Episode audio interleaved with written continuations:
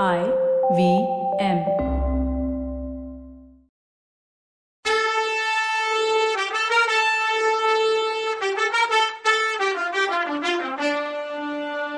வணக்கங்க. நான் கவிதா பேசுறேன்.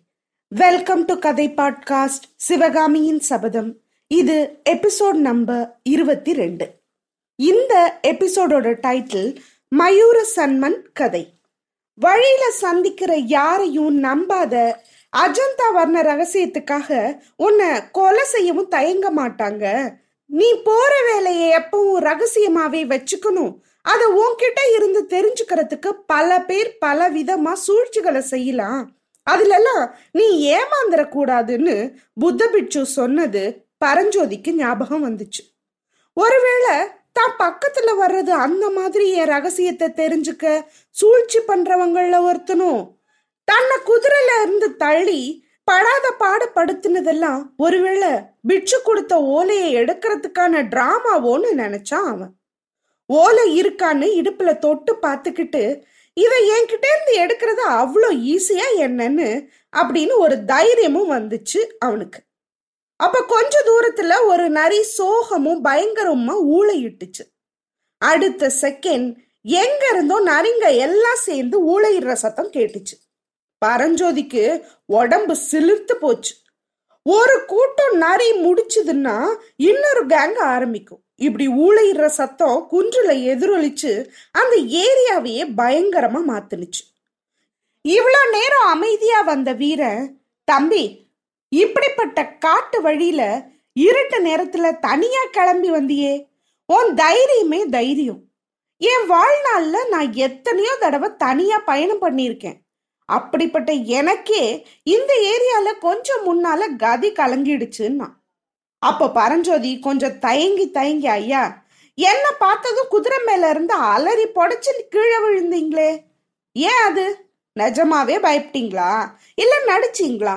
கொஞ்சம் முன்னால அப்படி அலறி விழுந்தவ இப்ப கொஞ்சம் கூட பயப்படுற மாதிரி தெரியலையேண்ணா உடனே அந்த வீரன் ஆஹா அது உனக்கு தெரியாதா? ஒருத்தன் தனியா இருக்கும்போது ஒரு பிசாசுக்கு கூட ஈடு கொடுக்க முடியாது. ஆனா ரெண்டு மனுஷங்க சேர்ந்துட்டா இரநூறு பிசாசுங்களை கூட விரட்டிடலாம்.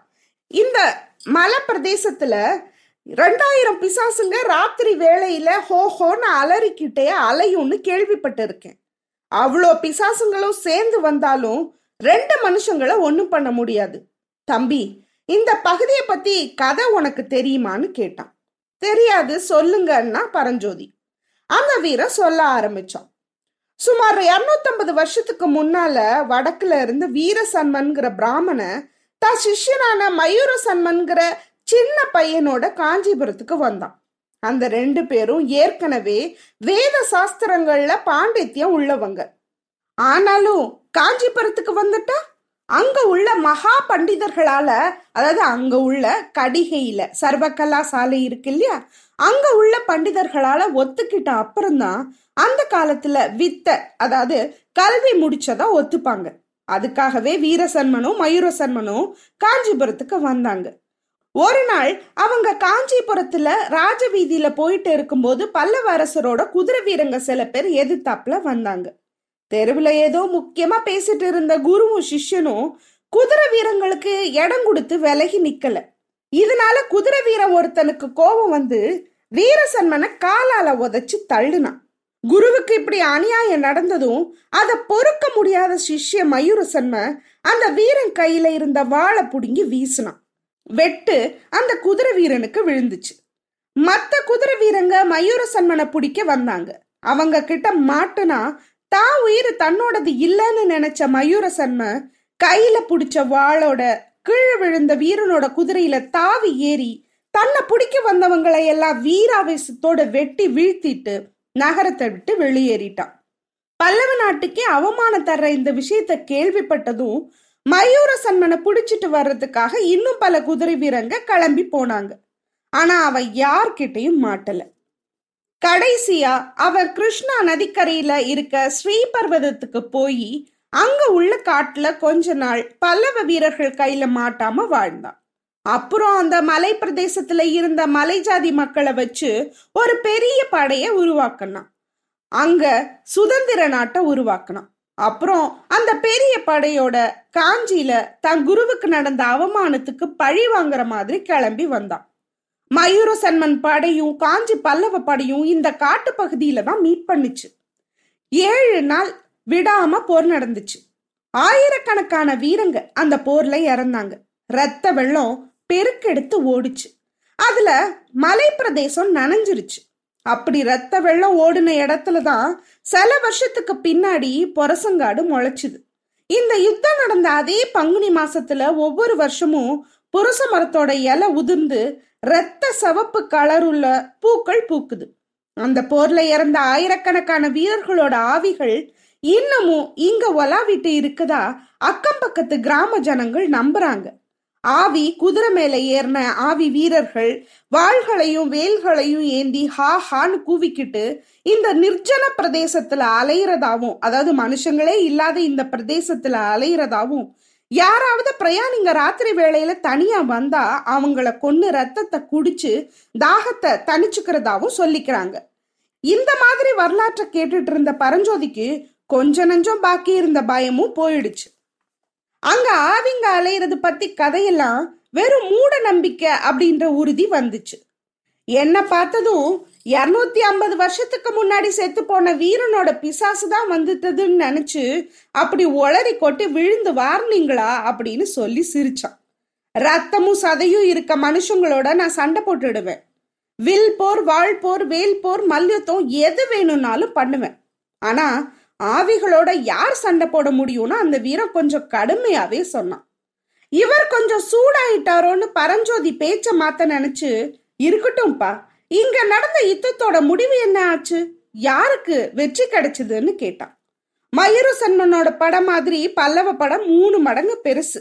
அதனால பல்லவ சைன்யம் தான் ஜெயிச்சுது. மயூர சன்மன் உடம்புல முப்பத்தாறு காயத்தோட புடிப்பட்டு பல்லவ மண்ணை முன்னாடி கொண்டு வந்து நிறுத்தினாங்க. அப்படின்னு அந்த வீரன் சொல்லிட்டு இருக்கும்போது அப்புறம் என்ன ஆச்சுன்னு பரபரப்பா கேட்டான் பரஞ்சோதி. என்ன நடந்திருக்கும்னு நீ தான் சொல்லேன்னு சொன்னாரு. அப்ப புத்த பிட்சு ஏற்கனவே மயூர சன்மனை பத்தி சொல்லி இருந்தது ஞாபகம் வந்துச்சு அவனுக்கு ஆனா அவர் சொன்னது இவ்வளவு சுவாரஸ்யமாவே இல்லையே. அவர் அதை சொன்ன நோக்கமும் அவனுக்கு பிடிக்கல. அவர் அப்ப என்ன சொன்னாருன்னா அந்த மயூர சன்மன் மாதிரி நீயும் ஆகலான்னு சொன்னாரு. அது அவனுக்கு சுத்தமா பிடிக்கல. அதனால அவனுக்கு மயூர சன்மனையே பிடிக்காம போச்சு. ஆனா இப்போ அவன் வீரப்போரை பத்தியும் முப்பத்தாறு காயங்களோட பல்லவ மன்னன் முன்னாடி கொண்டு வந்து நிறுத்துறத பத்தியும் கேட்டப்புறம் அவன் மேல ரொம்ப மரியாதை வந்துச்சு. அப்பாற்பட்ட வீர பல்லவ மன்னன் கிட்ட சரணடைவானா என்ன? எதிர்த்து தான் நின்னு இருப்பான் அரசனுக்கு எதிரா யாராவது புரட்சியோ கலகமோ செஞ்சா ஒரே தண்டனை தான். பூமியில புதைச்சு வச்சு யானையை விட்டு எடற சொல்றதுதான் பழக்கம். பல்லவ ராஜாவும் அதை தானே பண்ணியிருப்பாரு அப்படின்னு கேட்டான் பரஞ்சோதி. அதுக்கு அந்த வீர இல்ல தம்பி இல்ல. சாதாரணமா அங்க வங்க கலிங்க காஷ்மீர காம்போஜ நாடுகளோட ராஜாக்களா இருந்தா அதை தான் பண்ணியிருப்பாங்க ஆனா காஞ்சி ராஜாக்களோட வழியே தனி வழினாரு அப்படின்னா அந்த ராஜா என்ன பண்ணார் அவனை? அப்படின்னு கேட்டான் பரஞ்சோதி. மயூர சன்மனை மன்னிச்சது மட்டும் இல்லாம அவன் வீரத்தை மெச்சு அவன் ஸ்தாபிச்ச நாட்டை அந்த மலை நாட்டை அவனுக்கே கொடுத்துட்டாரு. அவரே போய் நேர்ல முடிசூட்டிட்டு வந்தார்னு சொன்னா அந்த குதிரை வீரன்.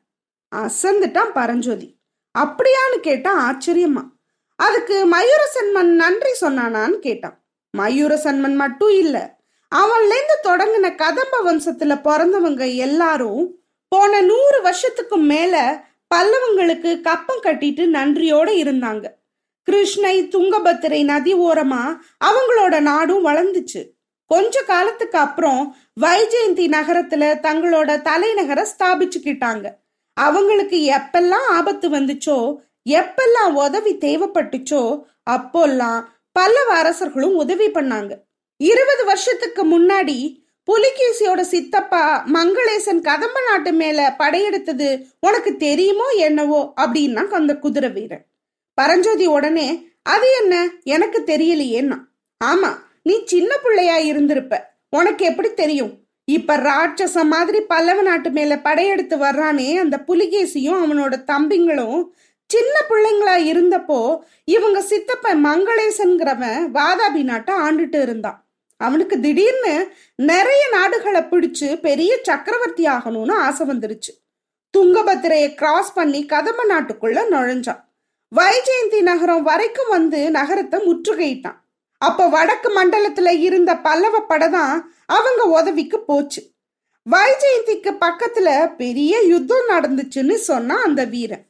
போர் முடிவு என்ன ஆச்சுன்னு கேட்டான் பரஞ்சோதி. கேட்கணுமா? வீர பல்லவ படை தான் ஜெயிச்சுது. சளுக்கங்க தோத்து பின்வாங்கி ஓடிட்டாங்க. ஆஹா. அப்ப மட்டும் அந்த சளுக்க படைய பல்லவ சைன்யமும் பின்னாடியே தொடர்ந்து போய் விரட்டிட்டு போய் அடியோட நிர்மூலம் பண்ணியிருந்தா இப்போ ஒரு யுத்தமே வந்திருக்காதுன்னா அந்த குதிரை வீரன். அந்த பழைய வரலாறு எல்லாம் கேட்க கேட்க அவ்வளோ இன்ட்ரெஸ்டிங்காக இருந்தது. போரை பற்றியும் அது எப்படி நடந்துச்சுன்னோ வெற்றி தோல்வியை பற்றியும் தெரிஞ்சுக்க ஆசையாக இருந்துச்சு. இப்போ டிராவல் பண்ணும்போது அலுப்பு தெரியாம இருக்க இது ரொம்ப ஹெல்ப் பண்ணுச்சு. தோல்வி அடைஞ்சு ஓடின சளுக்க படைகளை பல்லவ படை ஏன் தொடர்ந்து போகலன்னு கேட்டான் பரஞ்சோதி. அதுக்கு நிறைய காரணம் இருக்கு. முக்கியமானது என்னன்னா வைஜெயந்தி நகரத்துக்கு பக்கத்துல நடந்த சண்டையில பல்லவ படைக்கு பெரிய நஷ்டம். பல்லவ சேனாதிபதி அதுல இறந்து போயிட்டாருன்னு சொன்னா அந்த குதிரை வீரன். டக்குன்னு பரஞ்சோதிக்கு வேற ஏதோ ஞாபகம் வந்துச்சு. ஐயா அந்த வீர பல்லவ சேனாதிபதியோட பேர் என்னன்னு கேட்டான் பரஞ்சோதி. உனக்கு தெரியாதா? இப்ப சேனாதிபதியா இருக்காரே கலிப்பகையார். அவரோட மாமா அப்படின்னு அவர் சொல்லும்போது கேள்விப்பட்டிருக்கேங்க. அந்த வீர புருஷரை கல்யாணம் பண்ணிக்கிறதா இருந்த திலகவதியார பத்தியும் கேள்விப்பட்டிருக்கேன் அப்படின்னு பரஞ்சோதி பயபக்தியா சொன்னான். அடேங்கப்பா உனக்கு எல்லாம் தெரியுதே நீ பெரிய ஆளு போலையே அப்படின்னா அந்த வீரன். ஆமாங்க என் சொந்தக்காரங்க எல்லாரும் சைவர்கள் தான். திருநாவுக்கரசர் அடிகளை பாக்குறதுக்குன்னே நான் கிளம்பி காஞ்சிக்கு வந்தேன்னு சொல்லி டக்குன்னு நிறுத்திட்டான் பரஞ்சோதி. அப்படியா தம்பி நானும் சைவன் தான். திருநாவுக்கரசரை நீ காஞ்சிபுரத்துல பார்க்கலையான்னு கேட்டா பரஞ்சோதிய பார்த்து இல்லைன்னா பரஞ்சோதி ஏன்பா அப்படின்னு கேட்டான் அவன். அதுக்குள்ள இந்த வேலை வந்துடுச்சுன்னு சொன்னா பரஞ்சோதி. எந்த வேலைன்னு அந்த குதிரை வீரன் திருப்பி கேட்டதும் பரஞ்சோதி கொஞ்சம் நிதானமா ஐயா என்னோட வேலை என்னன்னு நீங்க ஒன்னும் கேட்கலன்னா நானும் பொய் சொல்ல வேண்டிய அவசியம் இருக்காதுன்னா. எப்பா நீ ரொம்ப புத்திசாலிப்பா அப்படின்னா அந்த வீரன். தம்பி உன்ன மாதிரியே எனக்கு ஒரு பையன் இருக்கான். உன் வயசுதான் அவனுக்கும். இந்த பயணத்துல நானும் வர்றேன்னு அடம் பிடிச்சான். நான் தான் கூடாதுன்னு தடுத்துட்டேன். அதனால கூட என் மேல அவனுக்கு கோபம்னா அப்போ பரஞ்சோதிக்கு கொஞ்சம் பொறாமையே கூட வந்துச்சுன்னு சொல்லலாம். எல்லாம் சரி நீங்க நல்லவராகவே இருங்க. ஆனா எங்க பரஞ்சோதிக்கு எதிராக எதுவும் பண்ணிடாதீங்க. ஏற்கனவே அந்த கள்ள பிட்சு கிட்ட மாட்டிக்கிட்டு அவன் படுற பாடே போதும். நீங்க வேறையா தாங்க மாட்டான். விட்டுருங்க அப்படின்னு சொல்ல தோணுது இல்லை? என்ன நடக்குதுன்னு அடுத்த எபிசோட்ல பார்க்கலாம். அது வரைக்கும் நன்றி வணக்கம்.